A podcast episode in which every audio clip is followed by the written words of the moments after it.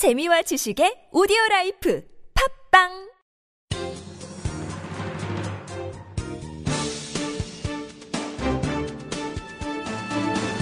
일간사설 오월 삼십일 토요일 경향신문 사설 사회적 타협으로 이뤄낸 공무원 연금개혁. 공무원 연금개혁안이 어제 새벽 국회 본회의를 통과했다. 지난해 시월 새누리당 김무성 대표가 공무원 연금법 개정안을 당론으로 대표 발의한 지 칠 개월 만이다. 국민연금과의 형평성, 막대한 재정 소요, 미래 세대의 가중되는 부담 등을 해결하기 위해 추진된 공무원 연금 개혁이 우여곡절을 겪은 끝에 마침내 성사된 것이다. 국회를 통과한 개혁안의 뼈대는 국민 대타협 기구의 단일안을 바탕으로 지난 이일 공무원 연금 개혁 특위가 합의한 틀대로다. 공무원이 내는 보험료인 기여율은 오 년에 걸쳐 월급여의 칠 퍼센트에서 구 퍼센트로 올리고 연금 지급률은 이십 년간 일 점 구 퍼센트에서 일 점 칠 퍼센트로 단계적으로 내리는 내용이다. 현행보다 연금 보험료를 더 내고 퇴직 후 덜 받는 구조에 따라 향후 칠십 년간 재정 부담이 삼백삼십삼조 원 줄어들게 된다. 국민연금과의 형평성을 이뤄내지 못하고 재정 절감 효과도 미흡하다는 점에서 반쪽짜리 개혁이라는 비판이 있지만 국가의 미래가 달린 공무원 연금 개혁을 사회적 대타협의 모양을 갖춰 성안했다는 점은 충분히 의미가 있다. 최선의 결과는 아니지만 이만한 공무원 연금 개혁도 여야 정치권과 공무원 단체, 시민단체, 전문가 등이 참여한 국민 대타협 기구에서 대화와 양보를 통해 합의를 도출했기에 가능했다. 연금개혁 같은 이해관계가 첨예하게 갈리고 모범 답안을 찾기 힘든 사안에서는 이해 당사자들 사이의 타협과 동의가 필수적이다. 사회적 타협을 통해 일궈낸 공무원 연금개혁 과정은 노동과 교육 등 다른 개혁 과제 해결을 위해서도 귀한 교훈을 남겼다. 여야는 공무원 연금 개혁 안 통과와 함께 공적 연금 강화와 노후 빈곤 해소를 위한 사회적 기구를 설치기로 했다. 이 사회적 기구에서는 우선 국민연금 소득 대체율 오십 퍼센트의 적정성, 타당성을 검증하는 것을 필두로 전반적인 공적연금 강화 방안을 다루게 된다. 빠르게 고령화 사회에 접어들면서 노인 빈곤과 노후 대비 사각지대 문제는 갈수록 심각해지고 있다. 반면 국민연금의 노후소득 보장 기능은 열악하다. 애초 칠십 퍼센트였던 소득 대체율이 계속 떨어져 이천이십팔 년에는 사십 퍼센트가 되고 연금 수령 연령도 육십에서 육십오 세로 늦춰졌기 때문이다.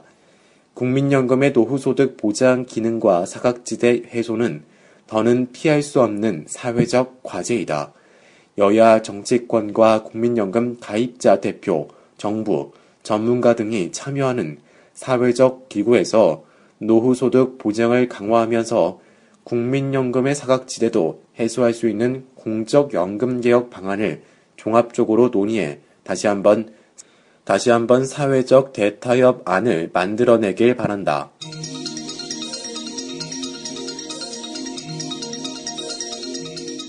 탄저균 반입을 정부는 모르고 있었다니. 주한미군 오산기지에 살아있는 탄저균이 배달되는 사고가 발생했다. 국민이 언제든 살상력 강한 생물 무기에 속수무책으로 노출된 가능성을 보여주는 엄중한 사태다. 주한미군은 탄저균 표본을 폐기 처분했고 실험 요원 이십이 명은 감염 증상을 보이지 않고 있다고 밝혔지만 이것으로 끝낼 일이 아니다. 탄저균 배달 사고에 대한 전면적인 진상규명과 재발 방지책 및 안전대책을 강구하기 바란다. 탄저균은 전염성이 강하고 일단 감염이 되면 치사율이 구십 퍼센트를 넘나든다. 생물학 무기로 쓰일 경우 수소폭탄 못지않은 대량 살상력을 갖고 있다.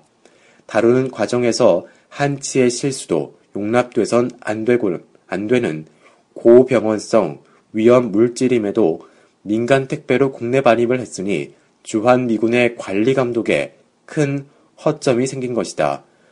한국 정부가 주한미군의 탄저균 배달 사고를 통보해 오기 전까지 전혀 모르고 있었다는 사실은 더 충격적인 일이다. 일이다.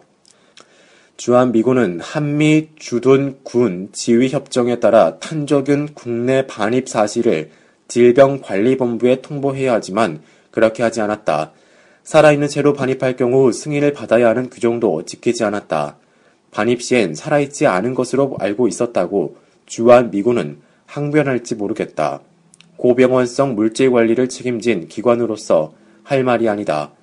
주한미군은 배달사고 사실도 내보 조치를 끝낸 뒤에야 뒤늦게 한국 정부에 알렸다고 한다.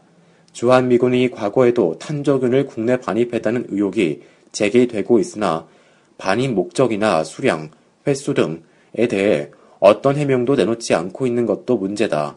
주한미군이 탄저균 외에 또 어떤 생물 무기를 연구, 훈련 목적으로 더 반입하고 있는지도 알 길이 없는 상황이다. 이러고서야 한국이 주권 국가로 자임할 수 있겠는가? 탄저균 배달 사고는 국민의 생명과 안전을 책임진 정부에 대한 새로운 도전이다. 정부는 일 차적으로 사고 경위를 파악하고 오산기지 내 실험실의 안정성과 실험 요원의 감염 여부를 철저히 조사해야 한다. 주한미군은 안전하다고 판정했지만 국민을 안심시키려면 정부의 확인이 필요하다. 장기적으로는 주한미군이 국내에 들여오는 모든 생물무기 물질의 사전, 사후 관리와 통제를 위한 엄격한 감시와 투명성을 강화해야 한다. 안보상 필요하다고 하더라도 위험물질의 국내 반입은 반드시 정부의 검증을 거치도록 해야 한다. 한미 주둔군 지휘협정 개정도 필요하다.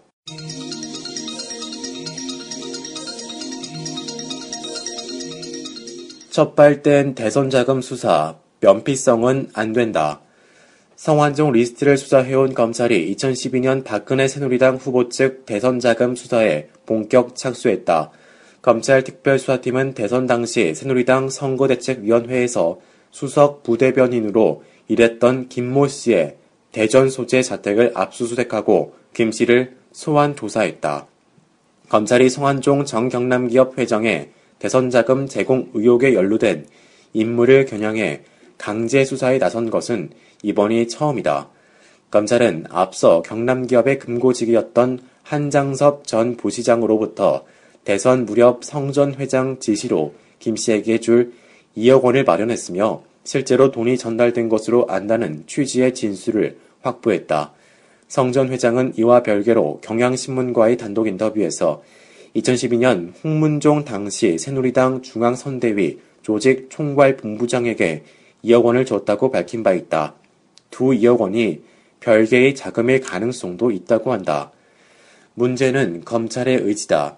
검찰은 충분한 수사 단서를 갖고도 별다른 움직임을 보이지 않았다. 홍준표 경남지사와 이완구 전 국무총리를 소환 조사하고 불구속 기소 방침을 언론에 공표한 뒤에는 열흘 가까이 잠, 침참했다. 대선자금 수사를 사실상 포기한 것 아니냐는 관측이 제기된 이유다.